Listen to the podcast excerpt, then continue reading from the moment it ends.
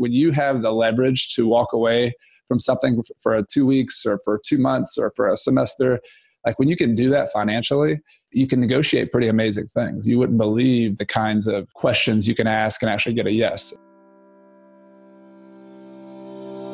Welcome to Beyond the Dollar, a podcast where we have deep and honest conversations about how money affects our well being. I'm Sarah Li Cain. And I'm Garrett Philbin. We want to give you a space to explore your relationship with money the guilt, stress, exhilaration, and fear. No topic is taboo. In this episode, we chat with Chad Carson, the author of Retire Early with Real Estate, a book that teaches others to retire early just like he did using real estate investing. Chad and his family recently spent almost one and a half years living abroad in Ecuador. We chat about what it means to do meaningful work, and how creating a money life manifesto can help you live your best life. We also talk about how financial independence, and by extension, real estate investing, are merely tools to help you get what you want, but are not the actual destination. All right, Sarah here. I'm legit obsessed with books. It's personally helped me thrive in my then side hustle and now full fledged business. And get this double my income this year.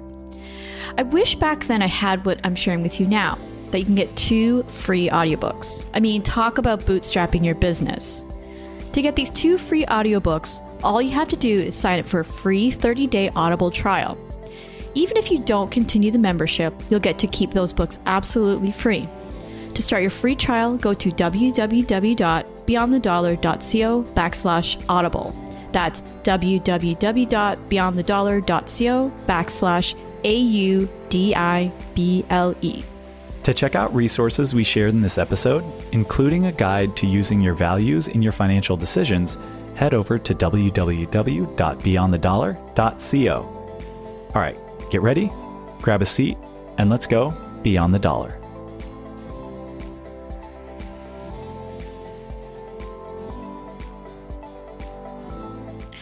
Chad, welcome to Beyond the Dollar. We are so thrilled that you have decided to join us. Well, thank you for having me, Sarah and Garrett. This is awesome. I'm excited to be here.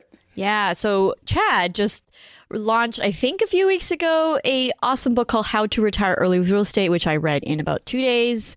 I'm a super fast reader, but it was an amazing book. And we will be talking a little bit about that. But what we're more interested in is how, Chad, you have used financial independence or even mini retirements and real estate as a vehicle for living a more meaningful life. So, really excited to dive into that with you today. Yeah, me too. Can't wait. All right. So, I'm going to grill you about your book because I've read it. is, um, you know, in the beginning of the book, which I thought was really fascinating, you were talking about the idea of deciding between medical school and having more time to work on meaningful projects. So, can you just really elaborate to our listeners what that means? Yeah, it, I mean, it was probably typical for a lot of people when you get out of school, whether that's high school or college or some other transition. You know, you're in that little bit of an identity crisis, like, oh my God, what am I going to do with my life at this point? And for me, it was just sort of a, I wanted to delay the big decisions. Like, I was a biology major, pre med. And so I thought I was going to go to medical school. That was just what I was interested in. It was just a fun topic for me. But I just wasn't ready to commit to all that school and the debt and all that. And so I decided to kind of become an entrepreneur and do real estate investing a little bit, just figure out how to flip some houses and find deals for other people. And I didn't have a lot of money to do it. But the thing that drew me to entrepreneurship was it was really just the flexibility to be able to, to do what you said, meaningful projects. And it's really changed over time. But at the time, it was very simple. Like I, I like to do things like playing basketball, pick up basketball for two hours in the middle of the day. is it you know mid 20s early 20s i was like and actually at 38 years old i still like to do that but that was the, that was the kind of thing that was like that's awesome. You know it doesn't cost a lot of money but if you go to some job where you're having to pay your dues and work for somebody else like i knew i wouldn't be doing that kind of stuff as much. And so you know it started off as that. It sort of grew into other things like when i met my girlfriend who's now my wife we both loved to travel and she studied abroad a lot spoke spanish taught spanish and so that was just a really interesting concept for me that i wanted to go abroad and travel. And so it's i guess the, the kind of long and short of it is i knew there would be all sorts of different things that would be interesting or meaningful at different points in my life. I didn't know what those were going to be but i knew that money was related to that and i knew that having some kind of control of it by saving it by investing it by working as an entrepreneur would give me more flexibility to kind of pursue that whatever stage I was in at that point. Awesome. I'm really curious, like, why real estate out of all the millions of options out there? Well, I, I, was fortunate in that I had family members who had rental properties. So my father and my, and my mom had rental properties. My mom was a dentist, so she had her own practice. And so I kind of saw her kind of the behind the scenes of that. And she made good money with that. And my father had rental properties for the two of them. And so they kind of had a team where they did that.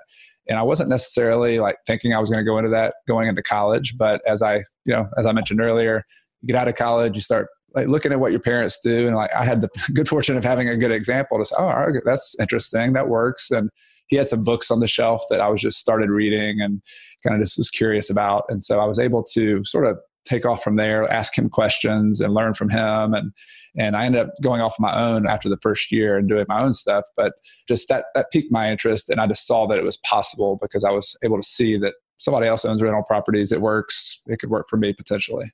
I want to add one one more thing because that, that's the beginning of the story. But the bigger reason why I stuck with it was is real estate is sort of part investment and part entrepreneurship. And so like it worked for me as an entrepreneur who I just needed to put food on the table. Like my father and, and mother, they were buying like rental property for long-term wealth and it wasn't really like a money maker right away for me, I, I, needed to make money off of it. And so real estate is really flexible that way. You can turn it into a business. You can flip houses. You can get your real estate license. You can manage properties.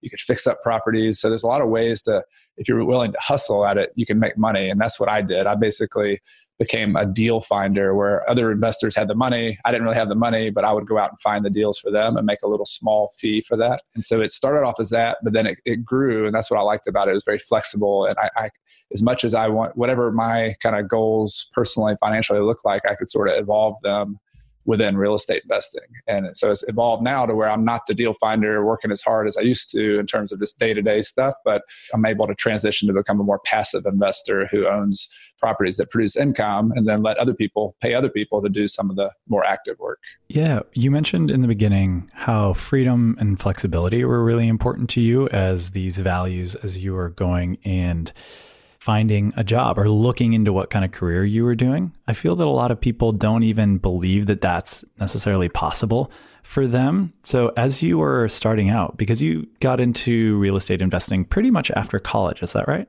That's correct. Yes. Were you able to kind of find that time for midday basketball or find that time to do traveling early on in what you were doing? Or did you kind of have to hustle for a while and then find the space to do that? I feel that sometimes there's this gap for people where they feel they want the freedom and flexibility, but they're just like, I don't know how to even put this into what I'm doing right now. And it just seems unattainable necessarily. Yeah, that's, that's a really good question. Um, so for me, like it was both. Like I, I did hustle. Like I was working as a new entrepreneur. I mean, some people think they're going to leave their full time job, like their forty to fifty hour week job, and then go be an entrepreneur and like control their schedule. And there is a sense of control, and that you get to decide when you do things. But I probably worked sixty to eighty hours a week instead of you know the forty to fifty hours a week. So I worked more, but to your point, like I did have a lot of flexibility. Like I, I still, if, if I wanted to build my whole schedule around two hours in the middle of the day playing basketball, I did. And I did that the first year or two in my business when I was still hustling and still working hard. And, but as time went on, I was able to sort of reduce, you know, I didn't have to work the 80 hour weeks all the time. And I think that's the same with any job. Like when you first start a traditional job or you first start an entrepreneurial kind of career, you're always going to work harder and more upfront because it just you do it takes longer to do everything. Like it just took me longer to figure out things, just like when you're new to anything. And so I think there's some efficiencies that come later on, but there's there's certainly I have found a difference between most traditional jobs and entrepreneurial type job in that flexibility. Like so, even though I was working hard, I, I was the boss. Like I, I kind of set the expectations on how what my schedule looks like. I was the one who made an appointment with somebody or to meet with them at a certain point to buy their house or to rent the house. So I think that's an appeal of entrepreneurship. But on the other hand, like the, I've always heard it said, like there's a, like two sides of the coin of freedom and flexibility. Like on the other side of that is responsibility. And so you have freedom, but then you have this like 100% responsibility on you. Like every day when you wake up, it's like 100% on you to go make some money and to pay the bills. And that's really terrifying for a lot of people. And I, I actually enjoyed that. I guess maybe I'm just, you know, just like, like that kind of challenge is kind of crazy. that's not for everybody. And so I think most people don't like to jump off the cliff with the parachute and test the parachute. Most people kind of ease their way out there and kind of dabble in it, side hustle. Uh, you just have to know your own personality and also where you are in life. I didn't have kids, I didn't have a family. I think if I had started my real estate business now, having kids, it would be a completely different equation. I love that. So, I mean, Garrett and I actually recorded a few episodes on responsibility, and it's so interesting you brought that up about the idea of feeling like, oh my gosh, it's so terrifying, 100% responsibility.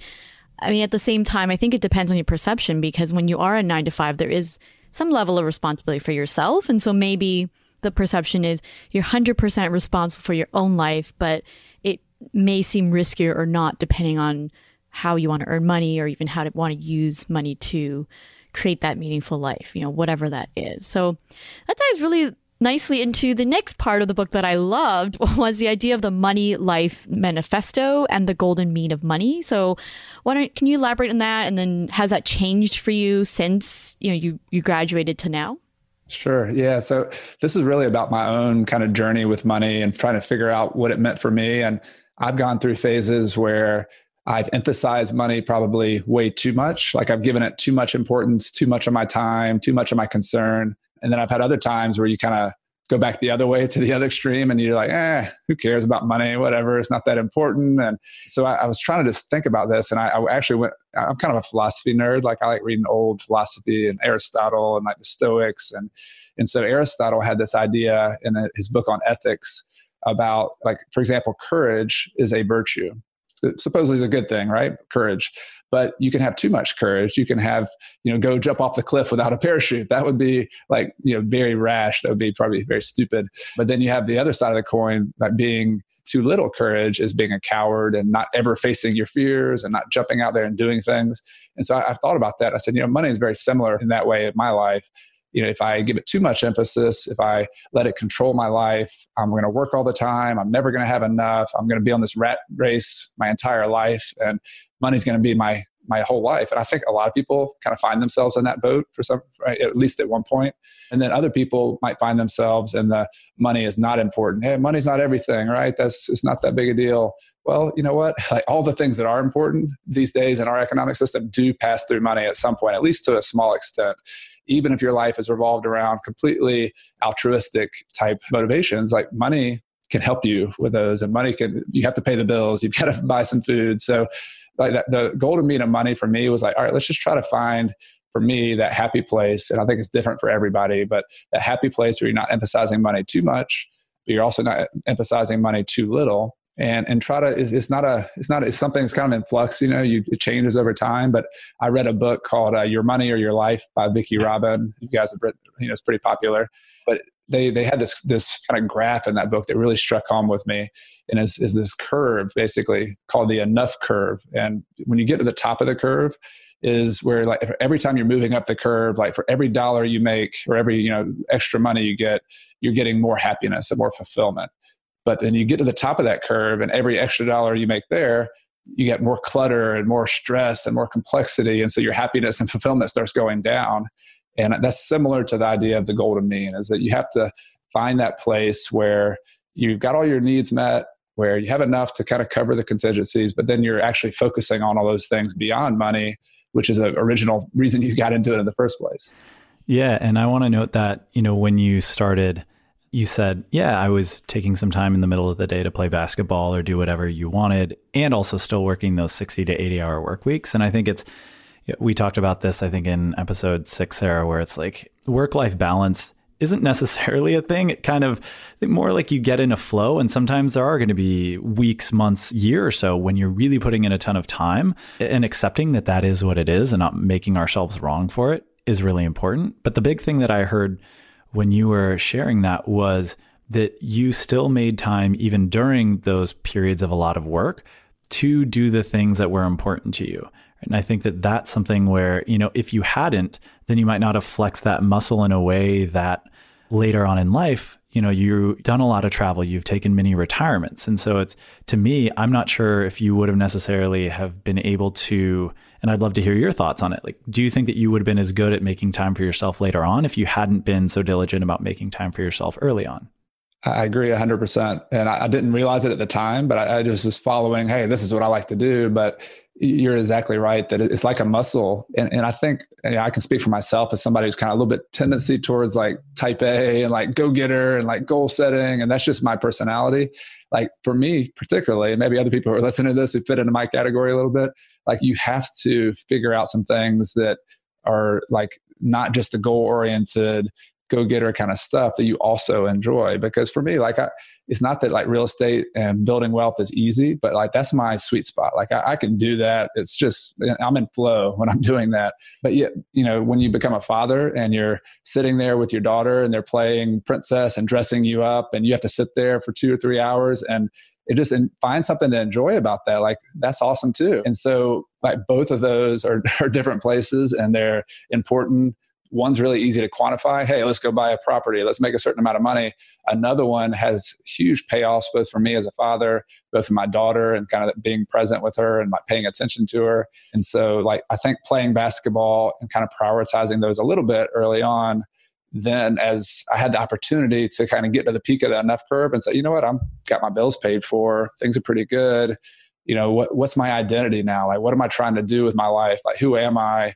It, it, wasn't as much of like a mystery. It wasn't like a complete mystery. I still had some things to figure out, and I still do. But I think practicing it early on, to your point, is, is very helpful. I love that. Let's transition to the whole idea of mini retirement because I that I came across that I think I'd like to think a few years ago when I started writing articles and I interviewed you for it and a few other people. And it's just so interesting that because there's a lot of talk about FI, which is financial independence for those of you who don't know it, which is you know, being able to retire early or being able to have enough money in the bank account so that you don't have to work if you don't want to. But I think people are so, there's a misconception where you're so caught in chasing that number that you don't take time to live life, right? Like you were talking about. And so a mini retirement, which is a great idea because you can take that break or that sabbatical, however you want to call it, enjoy your life and sort of get a taste of retirement, but you're still going back to work. So tell us a little bit about when you were you spent that year in Ecuador with your family and how was it and what was the biggest lesson learned from that experience? Right. Yeah. So mini retirements was another one of these things that I started dabbling in early on. And it started off as little two week trips and then a month trip. And then 2009, my wife and I took it before we had kids, took a four month mini retirement to South America and backpacked around and traveled. And, and then last year, starting in 2017, for about 17 months, my wife and I and our two kids, who were three and five when we left and are now five and seven, we went to Ecuador and, and lived there permanently, basically, for that time so all of those have been I, could talk specifically about that trip, like the the bigger like concept that I love about mini retirements was that you know like i'm still like a financial climber. Like i'm still trying to you know there's this peak of the mountain that we're all trying to get to financially. But then the point you made sarah which is really good is that you know if we all fo- all we focus on is the climbing that's like focusing on the peak of the mountain the entire time you climb. You're always looking up looking up and you sort of we, we know we, we that's a cliche to say that you miss the journey you miss the, the climb but like, so how, how do you appreciate it though? And I think mini retirements are a very practical way to sort of be like a plateau along your climb where you force yourself to stop and press pause on your life. And again, going back to me, like the climber type A kind of person, like sometimes we have to physically leave our environment. And I know I do in order to like you know like detach myself from that ambition and from what i'm trying to go and i actually physically remember a moment when that ambition kind of unraveled uh, it was, it was really weird it was i was in spain with my wife during that four month sabbatical in 2009 and we were in a place called Cadaqués on the coast of the Mediterranean coast in Spain. And it was actually a place where Salvador Dali lived and painted a lot of his, you know, his paintings there. So just kind of a cool little fishing village. And we spent like seven, eight days there and we were just doing nothing. We were just waking up in the morning, walking around. I, I, remember one day we spent like four or five hours reading a book and like laying, sitting on this bench, like watching the bay and the sunset. And at the end of the day, like we saw this huge like green meteor like go across the sky. We're like, God, what is this? Like, I, I'm not into this kind of thing, but this seems kind of crazy. But like, I physically remember after that, that day just sitting there, it was like, it took me six weeks to like unwind and i felt like a knot like just like kind of untying inside my chest. And I thought to myself, you know what? I'm 29 years old at that, that time. If that knot was like tying up inside of me at 29 years old, I can't imagine what it would be like if I just kept on that same path like five, ten years. And so for me, maybe other people are listening to this, like taking a break where you give yourself permission to like go do something different, like test out retirement a little bit. If it's travel for you, that's great. That's what it is for me. If it's, you know, planting a garden, if it's going back to school, if it's doing something completely impractical that has nothing to do with making money, that's okay. And you can test it out without having like permanent you know, like a regret or results. You know, you're just, all right, good. After two months or six months or a year, you can go back to your normal life. And that's what we did. We went to, our latest one was in Ecuador for 17 months. And it was really important to us that our daughters learn to speak another language and are exposed to different cultures and to do that firsthand while they're really young. And so that was just so much fun to see them go to school every day and go to local schools. And first first five or six months, their language was kind of coming along, but it wasn't great. And then all of a sudden, bam, it was like you know, just all of a sudden they start speaking and they're they're correcting me. Like I've been speaking Spanish uh, not great, but at least for a few years, and they're wagging their finger at me saying, "Papa, no." they were like embarrassed at my vocabulary. Like, Dad, I cannot speak good in Spanish, and they were like correcting me. I, I was just, I loved it. I was like, this is great. My four and six year old or five and seven year old are correcting my Spanish. So that was the those kinds of experiences were, and a lot of the other ones in between were just amazing. So, are mini retirements something that people can do only if they're entrepreneurs? Is it people who are in a nine to five? I, I feel like if this is a new idea for someone who's listening, they may be like, how the heck do I even make that possible? So, what are some thoughts that you have of people who are like, that's a great idea, but where the heck do I even get started? And how can that even look like for me? Yeah, so my wife is probably a good example. When we took our first big mini retirement in 2009, so she's a, a Spanish professor. She taught at a local community college. And so she was very nervous about this, but we practiced it and thought about it like she wanted to go request a, an unpaid sabbatical for a semester. And she just knew that they were going to freak out. And she knew that they were at the best case scenario, even if they did let her do it, they're going to like, all right, but you don't have a job when you get back. Sorry. And she went and asked her supervisor, told him the situation, said, We've got money saved up. Like, you don't have to pay me anything. If you'd be willing for me to teach when I get back, I'll be back in January. We're leaving in August. And it was like a 10 minute conversation. And they said, okay, like we'd love to have you this fall, but we'll work it out and we'll have you, we'll, when you come back in January, just, you know, get back, connect, reconnect with me.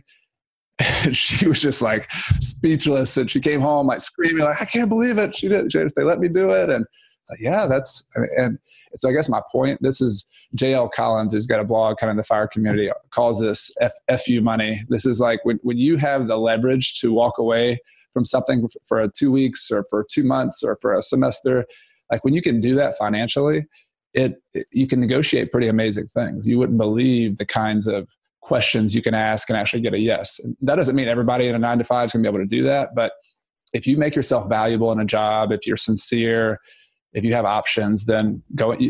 People take sabbaticals a lot. I mean, it's not as abnormal as you might think, particularly if you're not, you don't have to be paid while you're gone. Yeah. And one other thing I think goes along with that is that if you're asking for permission around something that you're really excited for and passionate about, that other people respect that. And if you do it in a way where they really can hear like how excited and how passionate you are about this thing, then that can also factor into it as well. And like you can enroll them in this idea and you kind of show them, hey, I'm willing to take a leap for something that's really important to me. And it can show them that that's also possible in their own lives. Not everyone will respond that way, but I think it's something that that's kind of cool. And more people than not, you know, are impressed or are just like, man, I wish I could do that. I wish I had the the courage to go ahead and do that. Right.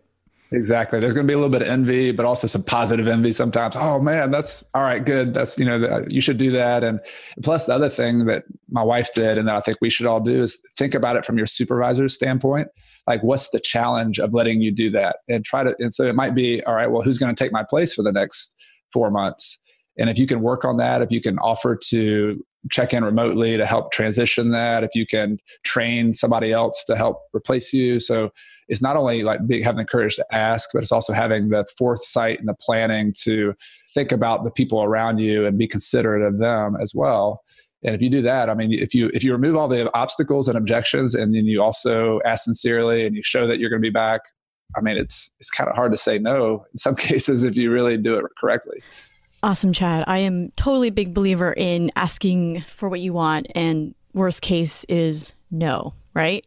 And I know that's scary in itself. I totally understand that. But I think the biggest lesson I think I've I've really gotten out of our conversation so far is that just start small, making these little asks or testing it out and seeing if you even like it. Because, you know, to be honest, I haven't really done a mini retirement. I've traveled throughout, you know, during summer holidays when I was not in school, and I loved it back then. I think if I did it now, I probably wouldn't enjoy it as much. So sometimes things can definitely change.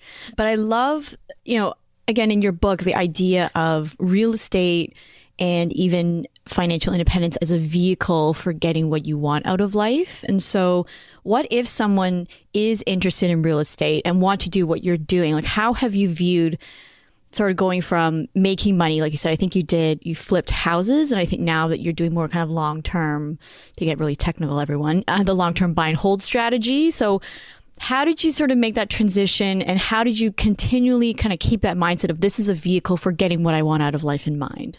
Right. So, I mean, so in general, like we do something to make money. And so, whether that's flipping houses in my case, or Uh, you're somebody's a nurse or somebody's a teacher, you know, a firefighter. I mean, we all have kind of jobs. So, that's part one.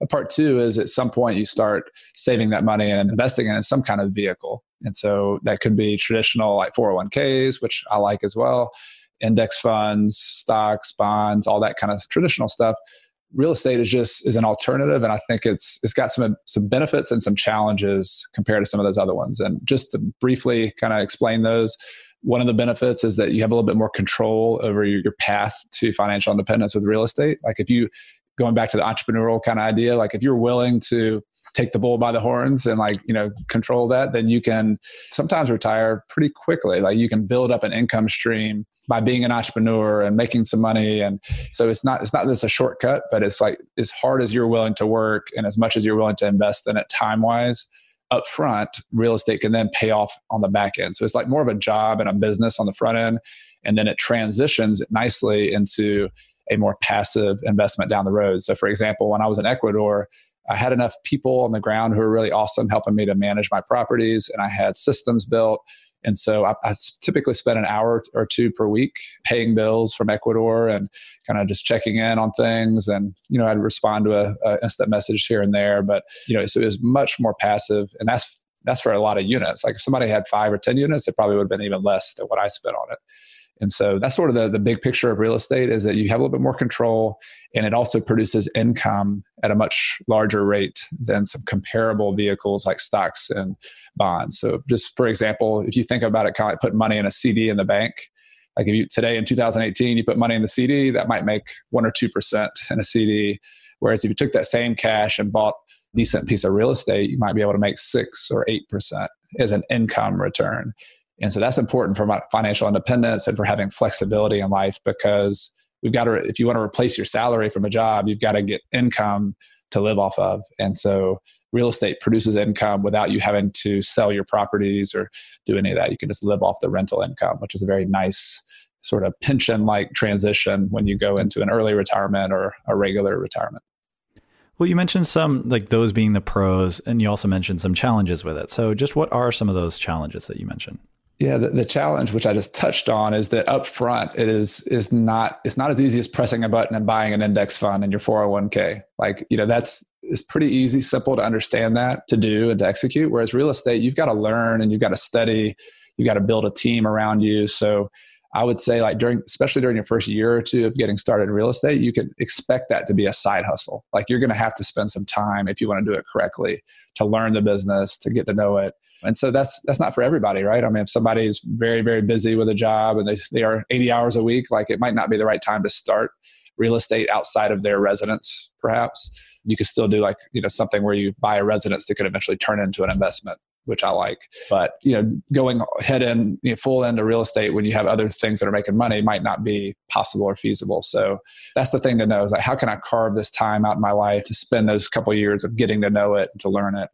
And that's a challenge. And it's also a little bit of a psychological challenge for some people. Like, you know, the kind of cliche in real estate is that you have to deal with tenants and toilets and get a call in the middle of the night about somebody's toilets leaking and who wants to do that. And and so you know, I have people who take those calls for me. That's the short answer. Like I don't, I don't get those calls at one in the morning. You don't have to do, you can hire people to take those calls. And, but there's still there might be like if somebody gets stressed about the fact that the, the property manager emails them in the morning and says we have a hot water heater that flooded your bathroom or your you know your basement last night you're gonna have to spend you know a thousand bucks fixing all this stuff like if that stresses you like thinking having those kind of things happening in the background then that might not be for you. So you just have to sort of know your own temperament and what you're willing to do in order to get the benefits. And if you are willing to, to deal with some of that stuff, then it has a lot of upside. Yeah. And I, I love that you talk about really about your temperament and there's so many different ways to invest in real estate. And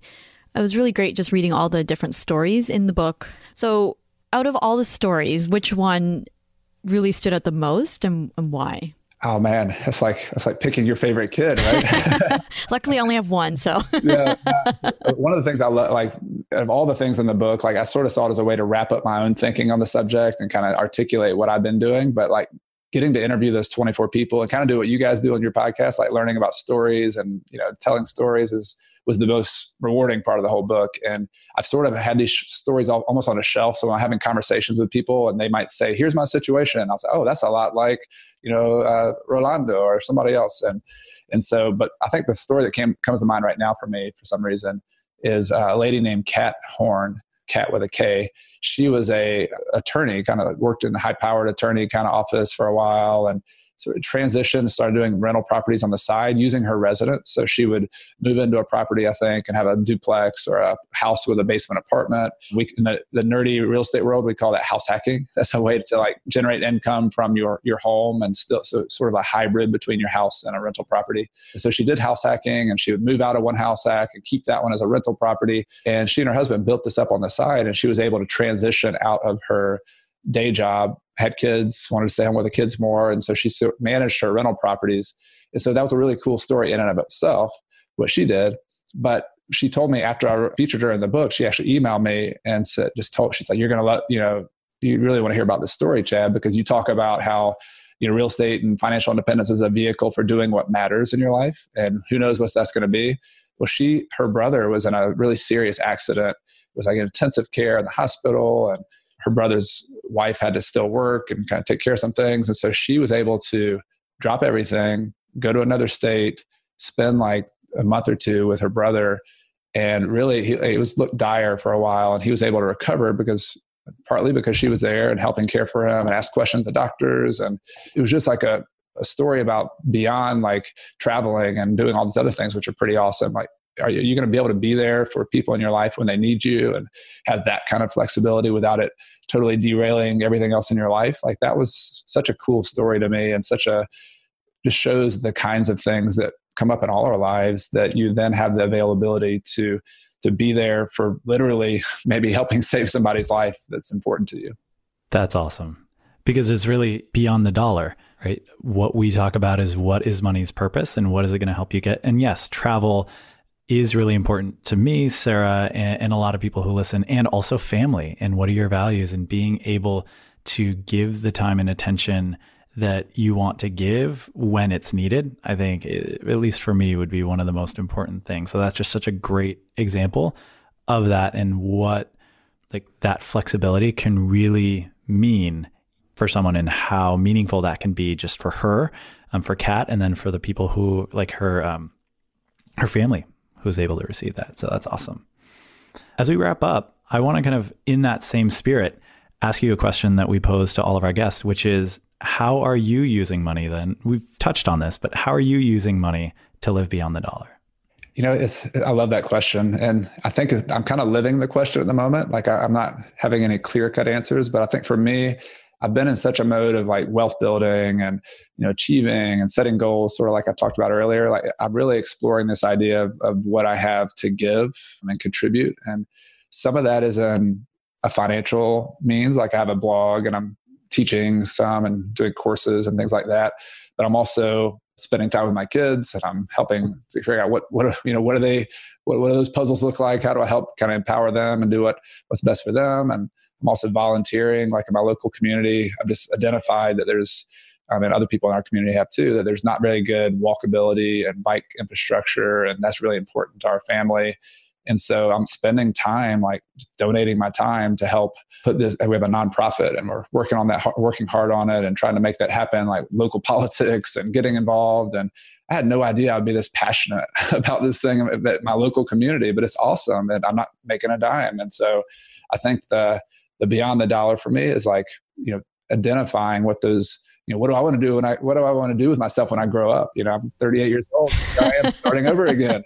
And I, I, love that. That's such a cool thing. And I, I think if, if everybody, if I could like bottle that sort of being a kid again and like discovery and starting over, like continually, like I hope I can do that for the rest of my life. Like never get caught in this fixed, like just fixed mindset where you're only doing the same thing and, and always like reinventing yourself and starting over.